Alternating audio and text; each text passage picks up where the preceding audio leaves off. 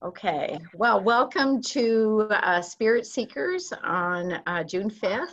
And uh, my name is Lucy Samara, and I serve First Congregational Church as Communications Coordinator and as host of Spirit Seekers. Um, today, John Floyd will be our interviewer, and he'll be interviewing Amy Mellencamp, who has conducted the first four, first several interviews that we've had. Um, in this beginning phase of Spirit Seekers. And I welcome them both today and all of you who are here with us. The, the purpose of Spirit Seekers is really to provide a forum for um, people to share life stories and uh, highlights of their faith journey and uh, to help us build community and to support each other in our own uh, faith formation. The logistics are that the interview will be um, on the on our uh, church podcast, which you can access through our website and our newsletter. And um, we'll we'll do a little bit of a closing at the end. Um, I think because of where we are right at this very moment in time, I'm just going to ask everybody to introduce themselves because um, Hannah has joined us, and Hannah Sachs is a new uh, staff member at the church, um, serving as uh, director of, um, of creative ministries. So we're really happy to have her here. So maybe I know everybody's screens are kind of set up differently, but if people could just introduce themselves, why don't you start, Don? You say John or Don? Don. Either one works. I'm Janice. I'm, I'm Dawn. Um, you'll get to know me because I just became a trustee and serving as clerk. So looking forward to our first meeting on Yay, Don. Tuesday. Oh, Don. Nice to meet you. Good. Patty, can you introduce I'm- yourself? I'm Patty Thomas. I live in Colchester and anxious to meet you, Hannah, and to see everybody again. Great. Meet you. Janice Clemens? You're muted, Janice. Janice, you have to unmute yourself. There you go. I got it. Um, Hannah, hi again. We met um, Hi.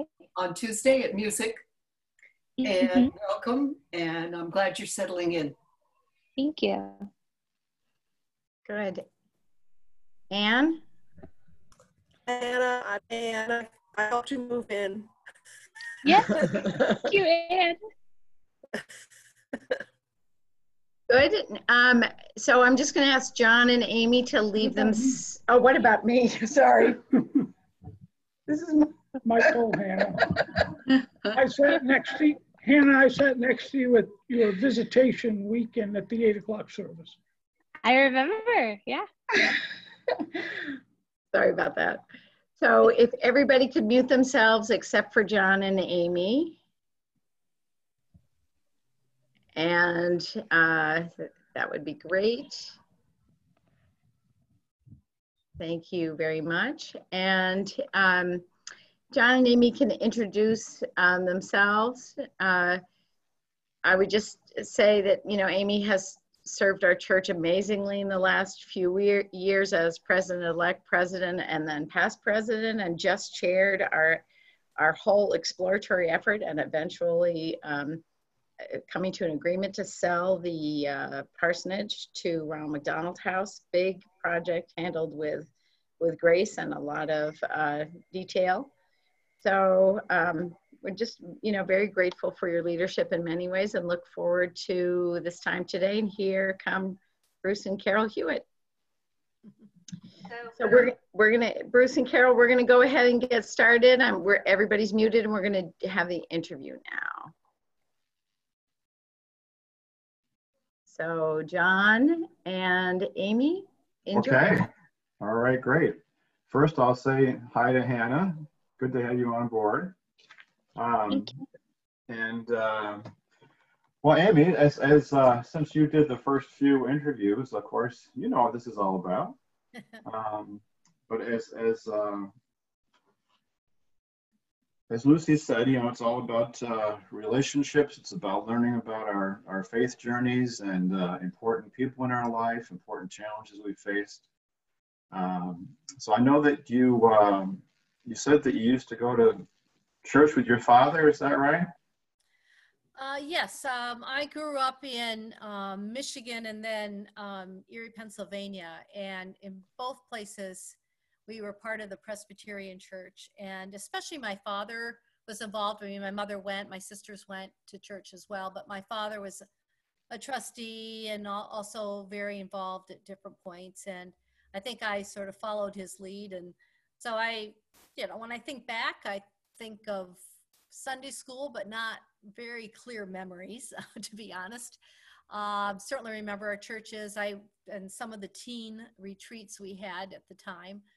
Uh, so I, I guess I grew up feeling I was in a, a family of faith. Um, I realized much later. I think my dad's days in the Korean War really impacted him. I mean, he would never talk about it, but I think that um, church became a way for him to deal with some of what he experienced there. And so, anyways, I knew it was meaningful to him. And so, I guess I just, being the eldest daughter, the eldest child, I sort of followed his lead.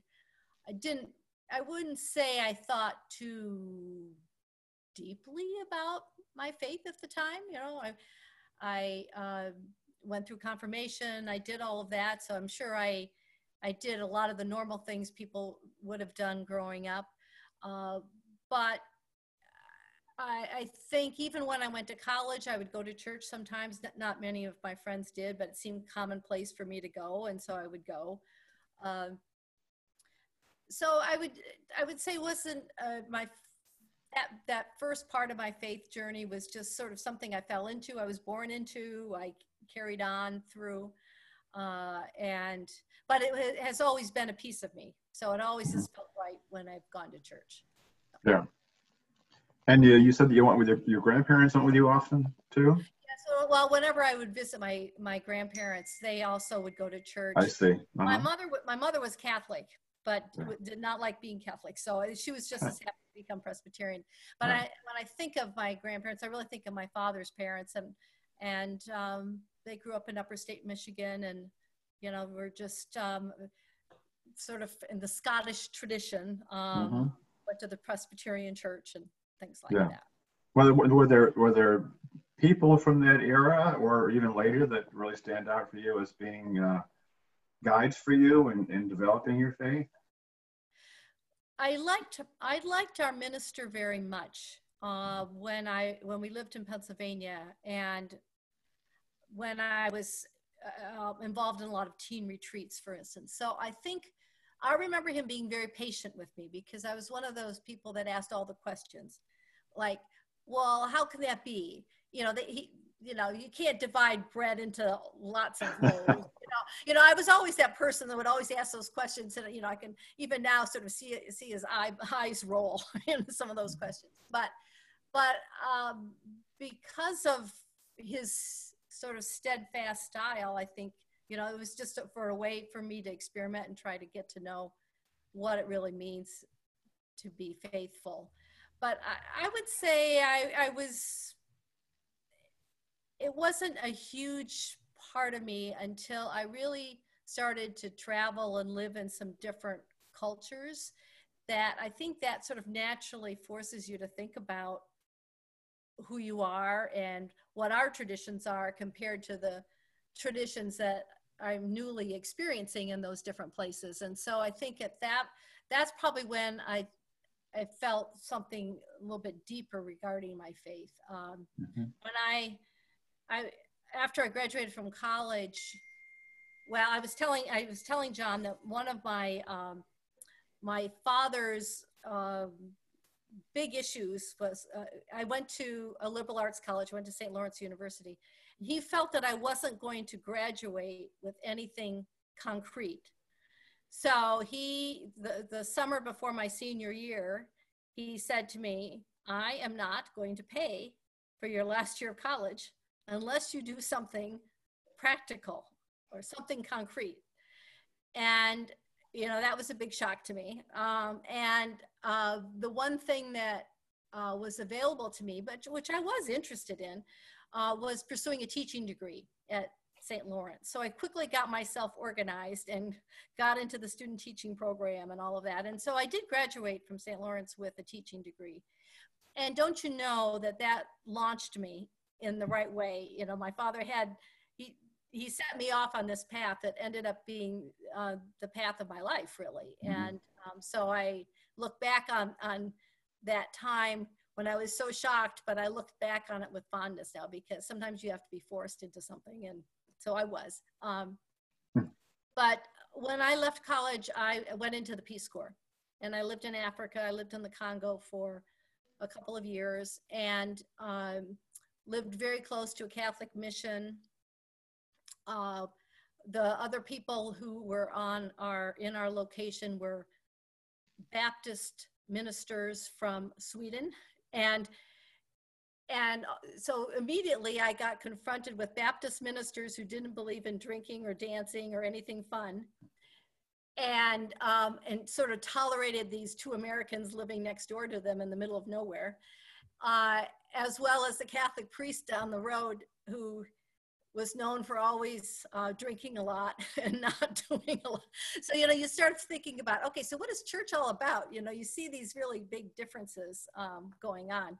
And then, of course, just being there in the Congo and understanding um, how their traditions and cultures have really shaped their faith. And in a lot of ways, they're more meaning, their traditions were more meaningful to me at that time for sure. Um, so anyways, that's, I guess that's just sort of a theme. I've had a chance to travel and live in different places over the years. And I think that's an example of how sometimes you get confronted with different people from different backgrounds and it causes you to, to think and expand your own view of what your beliefs are, how they fit into the world that um, you've that has been laid out for you and that you can also then alter and change and make more meaningful for yourself. hmm Thank you. Yeah, yeah. One of the things that I found uh, inter- really interesting about this series is uh, that we learned so much about uh, our, our friends and, and folks maybe we don't know very well in the church and, and their background and their history. Um, so I want to thank uh, Lucy and Michael for bringing this to the foreground because you know, I don't think if we weren't if we were meeting every every week in church, I don't know if we'd be doing this too. But that reminds me that uh, you're talking about your service in the Congo and, and the Peace Corps. Um, what I was getting at is I, I always think of you. I see you, or I used to see you in church, uh, sitting two or three pews behind me. And uh, you know, I've, I've known about your your career as uh, principal at Burlington High School, and of course as church president and chair of the Ronald McDonald House uh, Sale Committee. Um, and so I'm, you know, I, I, I see now. I, mean, I, I know that you've always been of service to your community here in Burlington, but I see, I've learned about that your whole career has been of service. That you started out in the Peace Corps serving others. Um, and uh, it's just just keeps rolling along, doesn't it? Um, so with with that in mind, I was going to ask you about your your experience at, uh, at Burlington High School. You were you were principal there for how long? I was principal there for 17 years from 1999 to 2016. Right. And then I retired the next year after uh, a year at CP Smith as principal, uh, which is Right. now here. Right. I'm thinking of that particularly in these times that we're in. Um, you know, I think that Burlington High School is, is very likely the largest racially diverse group of people in Vermont under one roof. Um, and you had to keep it all together. Uh, do you have any any thoughts, any reflections about what's going on between and within our communities? You know, I look back on the different um, cultures and traditions of people that came through those 17 years I was at Burlington with with so much appreciation and and respect. We struggled a lot during that time. You know, it wasn't always easy because uh, as, as we're seeing living out in the streets today, uh, it was difficult then, still difficult now for mostly white teachers to really, really truly understand and connect with the life journeys of so many people. So for instance, in 1999, when I first went to the to the high school, that was the year the Bosnians and the Croatians and the Serbs were settling into Burlington. And don't you know, the refugee resettlement groups settled all three. And they not only came to the high school and our schools um, in Burlington, but they were settled into um, Franklin Square and Northgate all together. And of course, relatives had killed some of their relatives and you know having them all together in one place was just volatile the other thing that i quickly became clear to me um, that first year was that the those three groups had never had any experience with african americans or black people. And so there was tension there as well. So it's like you walk in the school and you you'd sort of sort of see all these different groups, and and so I think I really appreciate the journey we went on that time. It was I felt like we were learning every day. There were days we didn't get it right. There were days we heard part of the story and didn't understand the other part of the story. There were times when people couldn't didn't feel they could tell us really what was going on but then sometimes we'd break through and we'd get we'd get a fuller understanding and we we would sort of hit ourselves over the head thinking why didn't we understand that kind of thing so what what i would say is that that launched a journey because several years later a number of uh, refugees and immigrants came from tibet and then the sudan and then somalia and then bhutan and nepal uh, and so we and they each had their own needs and, and hopes and religious practices. Uh, we probably have the largest Muslim population in the state and under one roof as well at Burlington High School. So trying to figure out how to be respectful for people from uh, people from Bosnia are Muslim. And so Bosnians and the, the Sudanese and the Somalians, uh, you know, it, it was just very interesting trying to figure that all out and I give ourselves a lot of credit, but I also uh, would tell you that looking back, I can see that we were oblivious to a lot of things. And I think it's part of the diversity challenge that we're all experiencing right now that when you're in a place of privilege and have had a lot of opportunities in life, you, sometimes you just don't understand the way you we must and need to in the future uh, the lives of many other people. So it was a mm-hmm. unique opportunity. I think it enriched everybody by um, learning from each other as we figured out how to blend classrooms, um, trying to catch students learning up so they could truly integrate in some different ways, using sports and, and extracurriculars as a way to create new friendships and opportunities. Uh, we, we were always we always felt i think a little bit behind because we we knew that there was so much we were we weren't able to do because there was so much we didn't know but i think my big takeaway from all of that is that you just have to admit that you don't know. And you have to try to be in community with as many people as possible so that together you're coming up with the best solution and the best opportunities for all. Um, I do you know, I, I worry about many of the families even today because I think they are socially distanced from many others in the Burlington community, not integrated in a way that we need to try to really work together to be integrated. Uh, uh, but I, uh, I, certainly love when students are in contact with me and let me know what what they're doing and i think oh yeah. wow we really were able to make a difference because they were able to take that next step in their lives mm-hmm. uh, but service i think is probably if i were to think about faith i think I, I i equate it really with service because i think it's about every day trying to be open to the world, um, you know, do that, uh, you know, live in a just way, love kindness, mercy, walking humbly, all of that.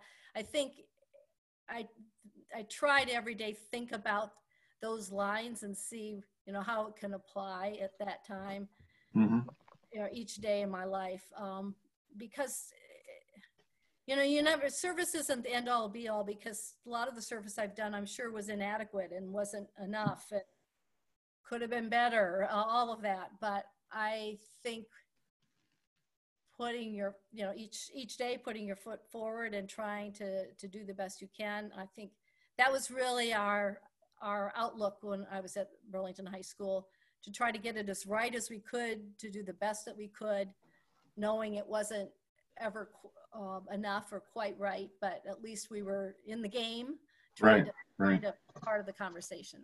Yeah, I'd, I'd have forgotten who it was that said it, but uh, what something like uh, ninety percent of success is showing up. Uh, you know, if you if you show up and you make an effort, then very often you're going to succeed. You're not always, but uh, I mean, failure is is or even not quite hitting the mark, not even failure, but not quite hitting the mark that you were shooting for, uh, is success. It's you know part of part of making it work, right? Right. Um, and speaking of, of, of service, you've uh, certainly been of, been of service to the church most recently uh, as uh, the chair of the committee talking to Ronald McDonald House about uh, their, the, the potential sale, which is now, as, as of annual meeting, is uh, actually going to be happening. Uh, a lot of things to do yet, I'm sure.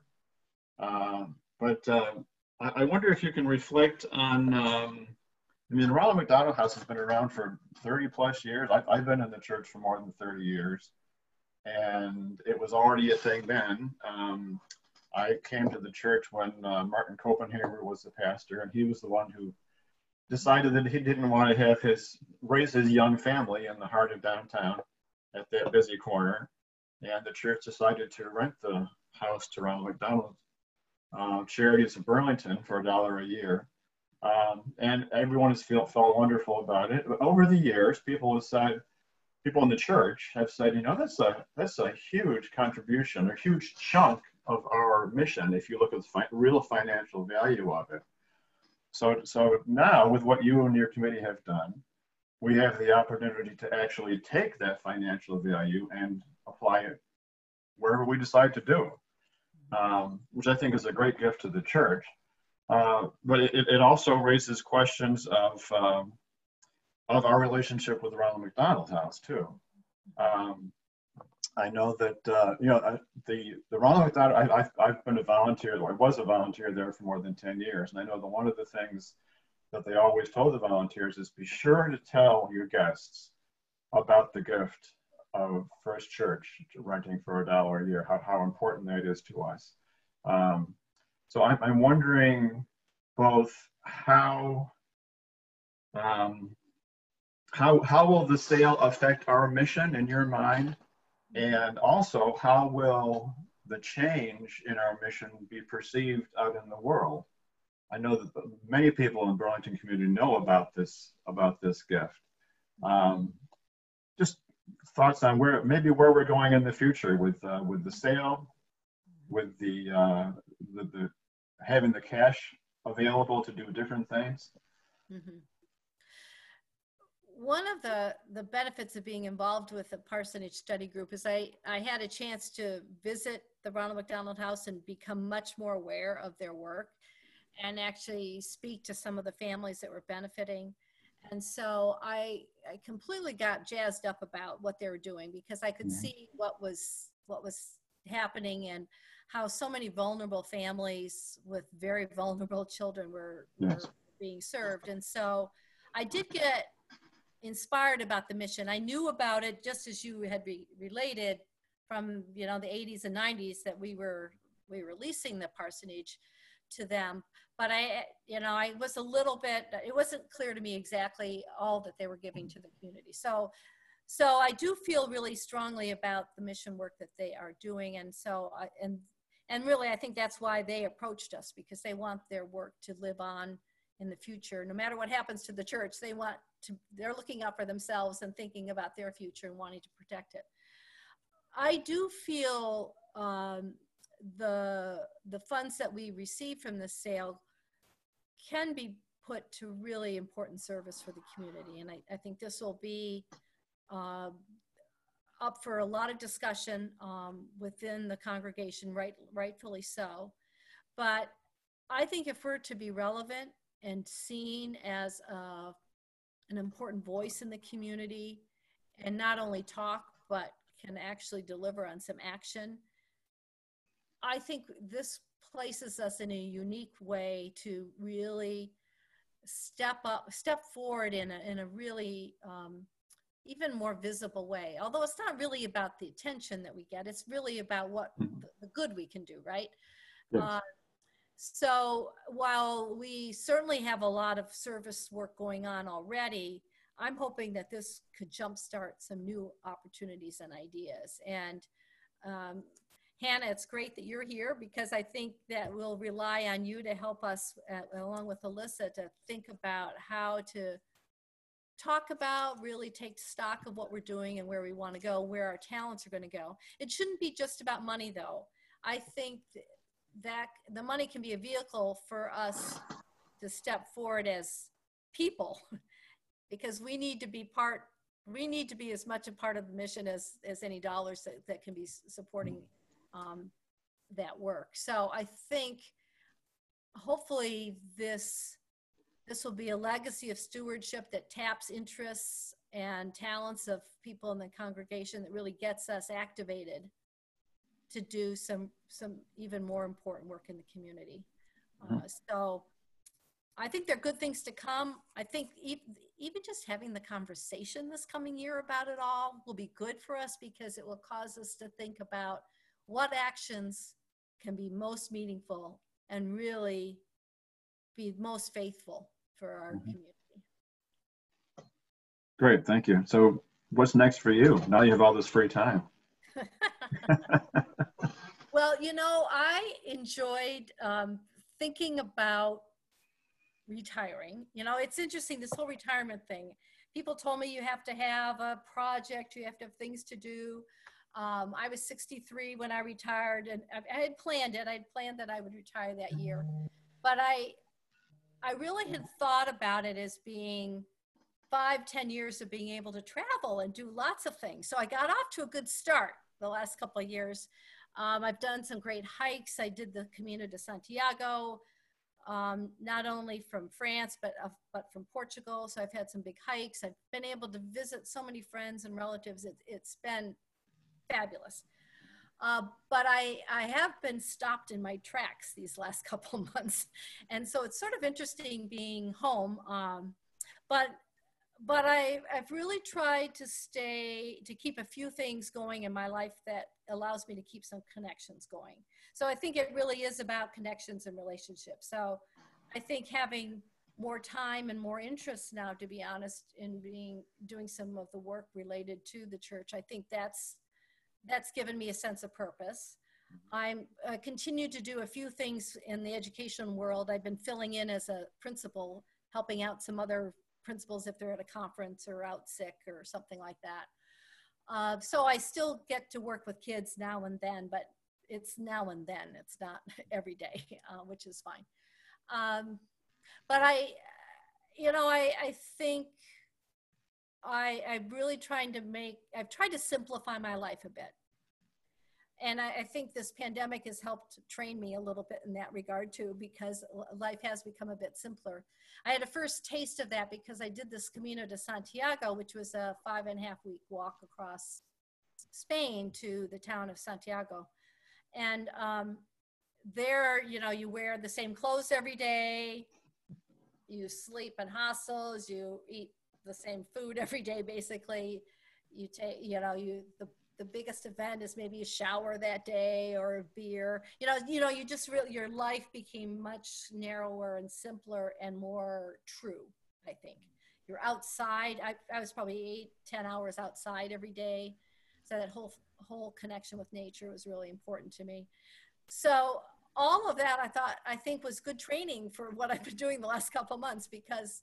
Um, yeah, I sort of wear the same clothes all the time, and you know, I take, I, I, you know, I, I still take lots of walks, so that's good. I get to be outside. Um, a big event's going to the grocery store, so you know, you know, things are simpler. Uh, but I, I think I'd like to try to keep that going as long as I can because I, I do think it helps you focus on what's more important.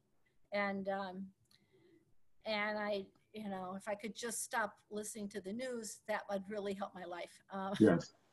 but um, so I think what comes next is, you know, if if somebody asks me to do something or or to take a trip, I've been saying yes. Last year I went like on ten different trips because I was able to connect with ten different groups of friends. It was fun. Um, so I'm just trying to say yes to life right now, and um, and it's been a pretty good pace of enough time for myself, which I've never had time for. Uh, along with trying to keep some connections going with the community. hmm That's great. That's great. Well, I hope that we all get to uh, take some more trips soon. Right. I agree with you that uh, it's it's definitely does narrow your focus and makes you really think about what's important and what you just can not worry about. Um, well, I- I've, I've really appreciated your, your conversation and, and had a, I've had a great time. Um, I really really like this uh, this series and, and hope to see more. Is there anything else you want to share with us or? Uh, well, why don't I see if, if people have any questions or comments because I could um, respond. Exactly. Yeah. Good.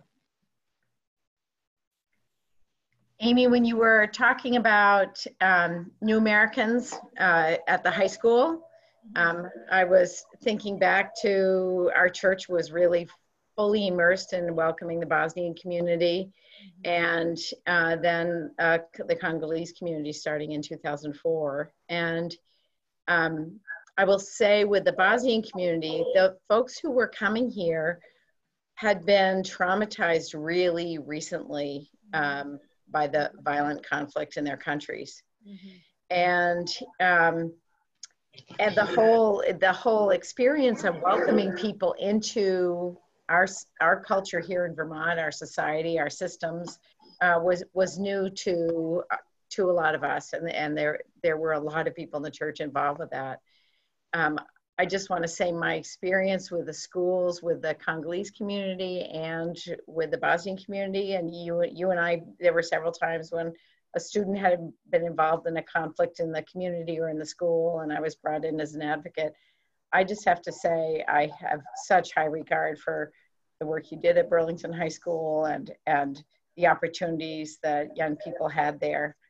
Um, I think a, a real secret of life is what is it in someone that can really take advantage of those opportunities, can rise above trauma, and you know, and somebody like if I just use her first name, Bijou, who just everything that was put before her. This is somebody who started in high in the United States in high school as a ninth grader, graduated in National Honor Society, went on to university, got her master's degree.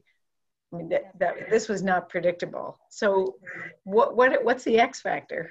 you know, it's so interesting because um, a number of uh, the Bosnian population was much more well educated than the populations that came later.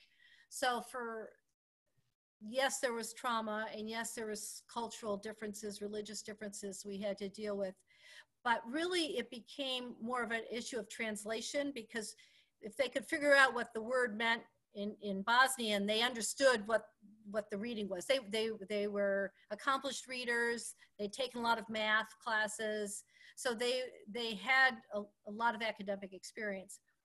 What really became tricky was when students would come to us who were 15, 16, or 17, but had never been in school before.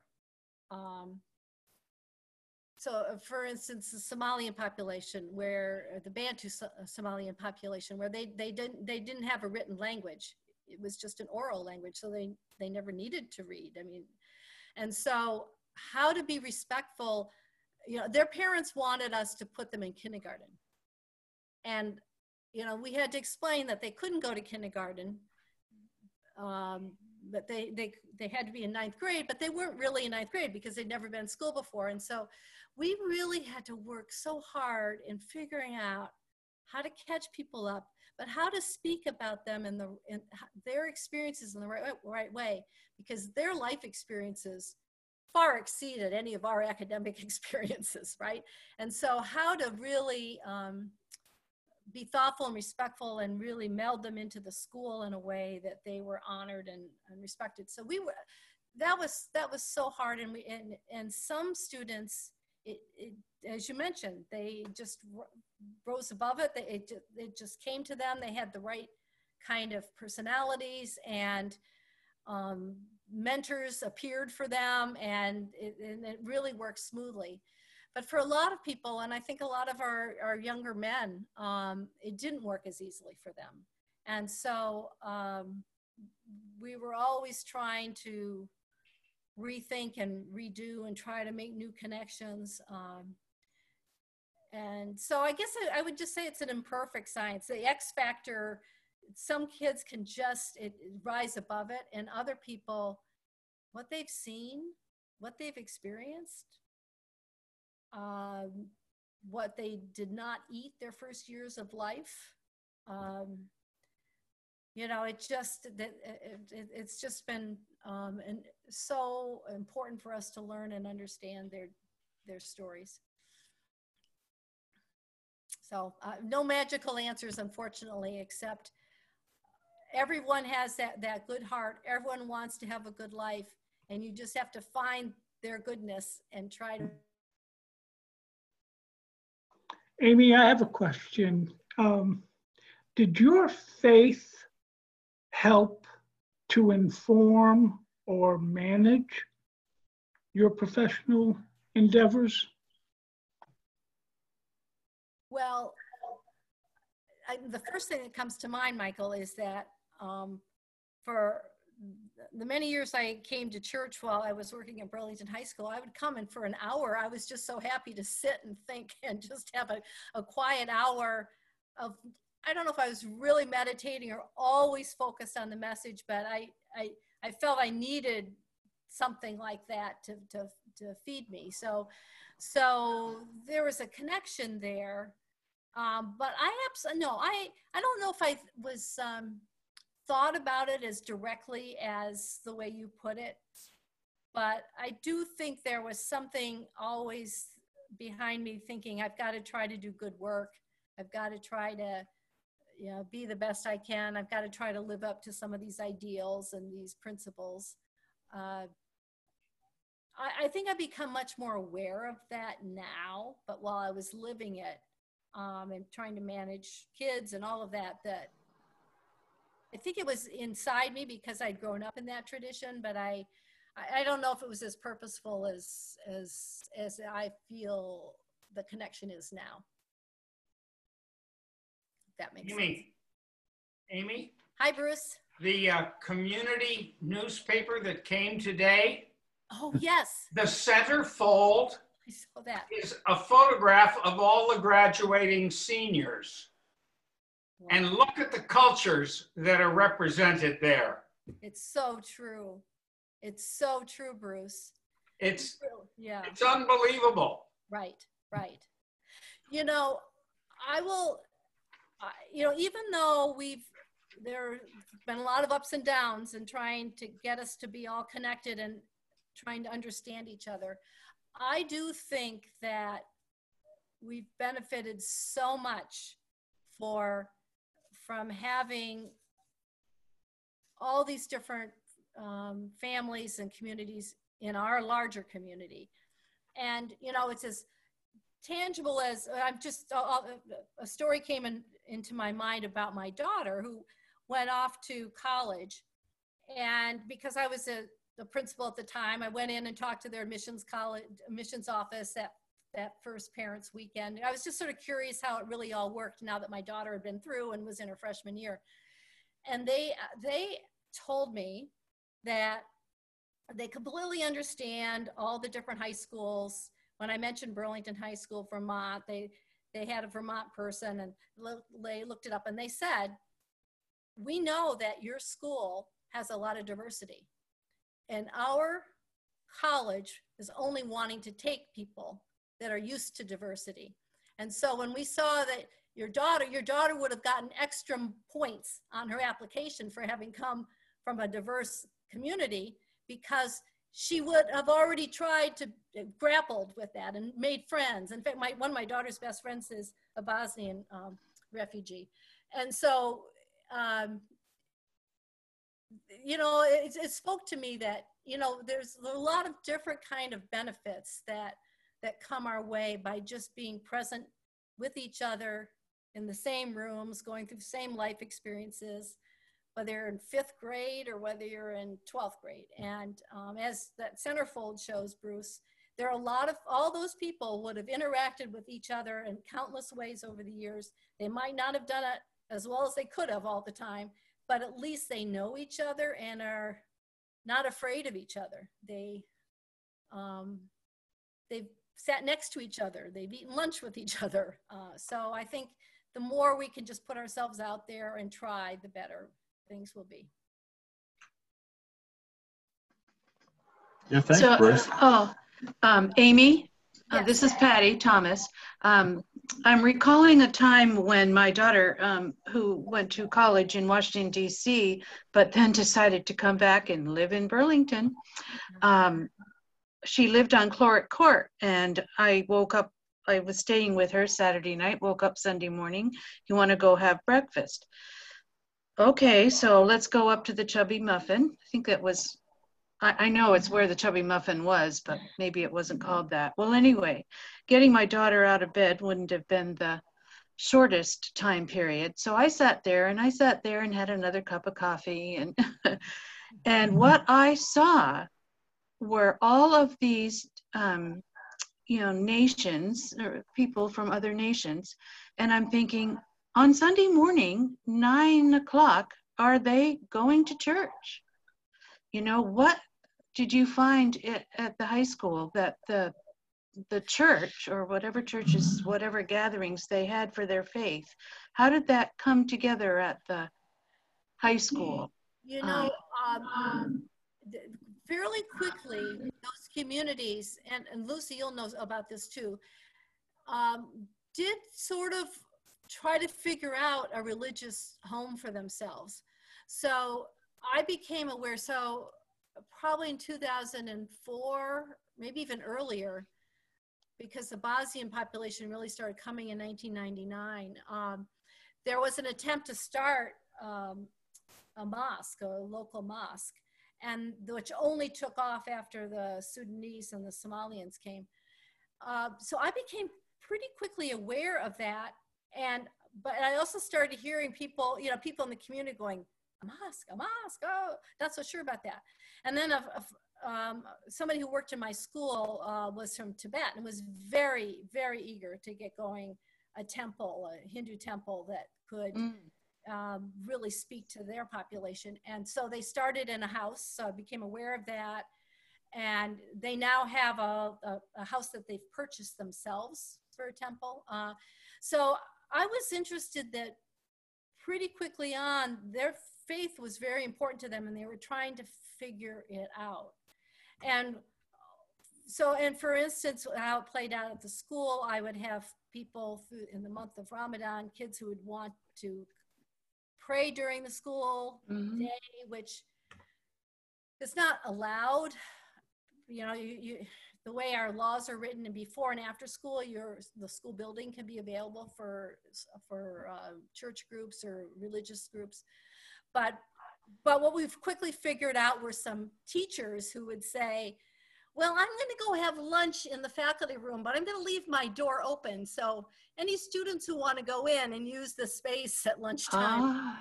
can, can do it. So, you know, there'd be these sort of informal ways that we were able to support people with their, with their faith.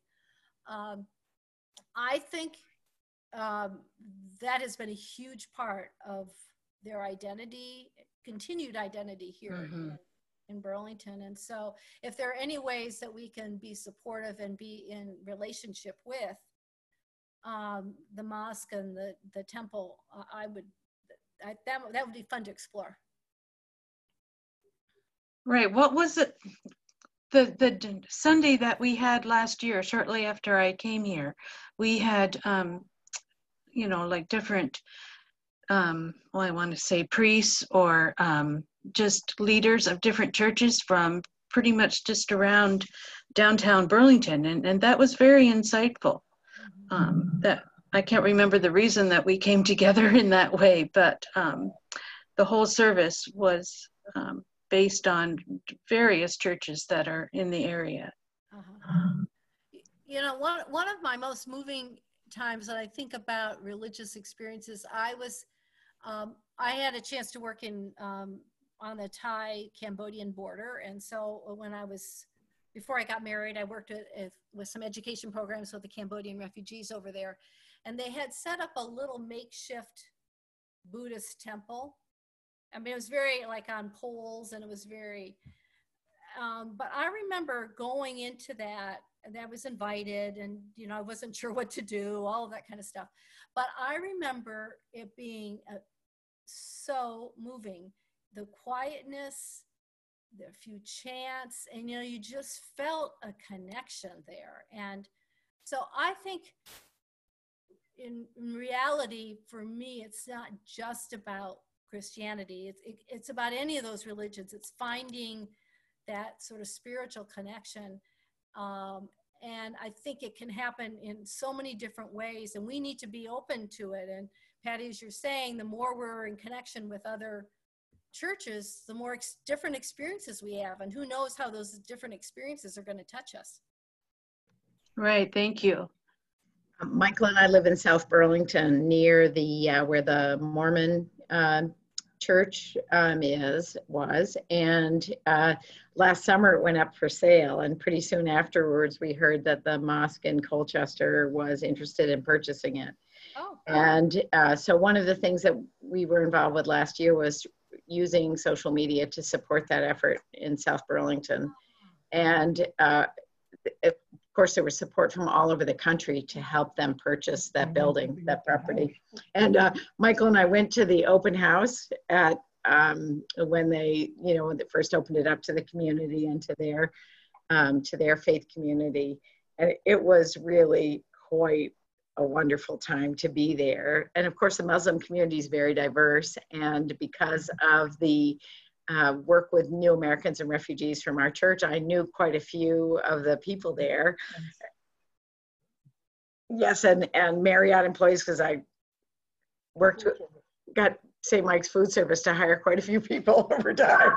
And uh, at any rate, it was just really a joy to be there, and um, the, the facility just looks great. And you know, I think it's something our community can really feel good about when you see the um, you know the tensions around the country.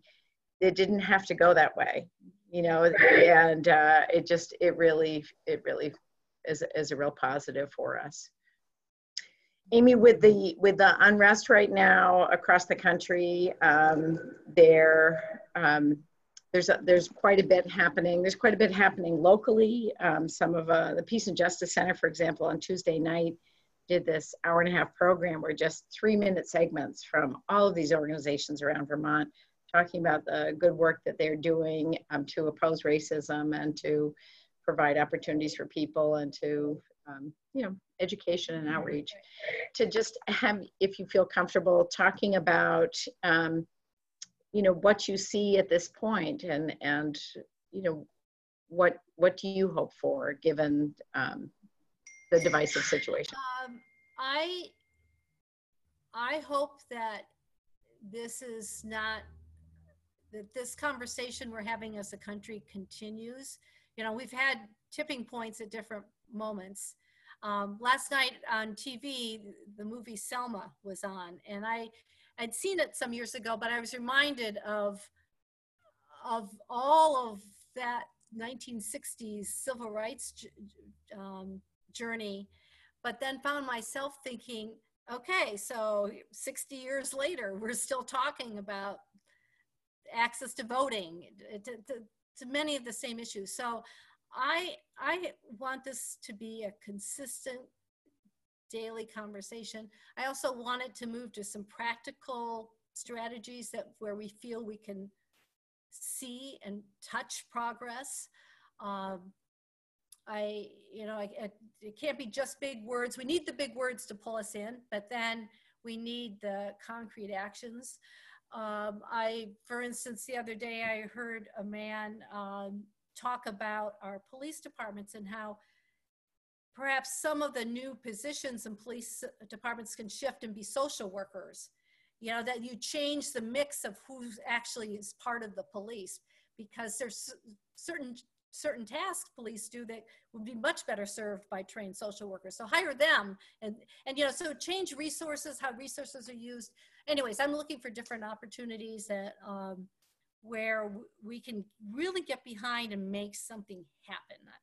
Um, I truly want people to vote this fall. Um, I'm going to put a lot of my effort into turning out the vote, not just here in Vermont. I feel good about Vermont, but some of those other places that I, you know, I really want to you know, if I could, I was planning to, to travel and be in a state and try to do some work, whether it was in South Carolina or wherever it would, would need to be. Um, I'm not sure that will happen, but I'm, so I've, I would like to do that kind of work too. Um, and then, um, you know, I, I, think any of the things that the, the church that we could do together as a group that really stands out. I noticed um, this Sunday, sounds like this Sunday, right? Is it 1.30 to 2 or 1 to 1.30? 1 to 1.30. Silent so, vigil. Yeah, Hannah could comment on that too. Standing outside. Mm-hmm. So, any, you know, some of those small acts, I think it will add up to big acts. And so that's what I'm hoping for the country. Good. Hannah, do you want to add anything about the silent vigil this Sunday? Um, just that uh, it would be great to have folks there. We're going to have social distancing protocols in place. Um, and also, just for safety, it would be awesome if you would bring your own signs so that we don't have to cross contaminate um, yeah, materials. And to bring masks, and we're going to be spread out across the front lawn. If uh, there's too many people to be in the area in front of the porch, I guess they're going to be across in the area by the tree across the parking lot. Um, I'm not sure, Lucy, do you have any other specifics? We're going to be sending out some additional resources for those of you who maybe would like to participate in some way or um, be connected uh, virtually, but that will be coming to you soon. Yeah, I, I, I think this is really an important effort. I, I also know there are many in our congregation who are being more COVID precautionary and won't be going. I, one of the things I've been really trying to do is to motivate myself to be as engaged and, and as involved as I can from this spot. and uh, just really challenging myself to show up uh, to some, some virtual opportunities. But I think anybody who feels like they can be at the church on Sunday afternoon, I think that uh, symbolic gestures like the silent vigil are very important at this time because they visibly show uh, the care and compassion and commitment of, of that individual person and as our community saying we care about what's happening and uh, we want to be aware we want, we want to make a difference um, so I, I, I just I think it's I think it's a great effort and there there will be a there'll be a special e-communication about it so people should be watching for that. So Lucy, mm-hmm. uh, are you going to include that? Um, I heard the governor or maybe it was Dr. Levine say today that anyone who attends a mass gathering, um, they recommend they get a test. Um, before or after? After. After.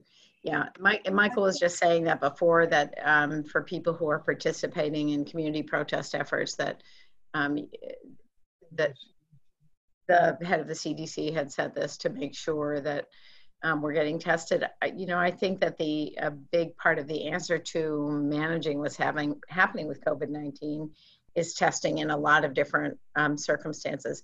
I think that this, um, what's being planned for the church on Sunday, is people not coming together to. There's no coming together for a prayer or for singing or any kind of communion at the beginning. It's to come and be in a place totally separate but together. Um, so I, I, I do think it's a very uh, low risk event. Um, and it's just, you know, just for whoever it feels that it's the right thing for them. Anne? Yeah, um, What I heard from what the governor said today, it was um, when you're in a crowd, or if you're in a crowd where you cannot practice social distancing. Mhm. So I think so long as the protocols are set up so that um, we effectively do practice that six feet apart and wearing masks, I think um, the testing probably is not um, as recommended or whatever.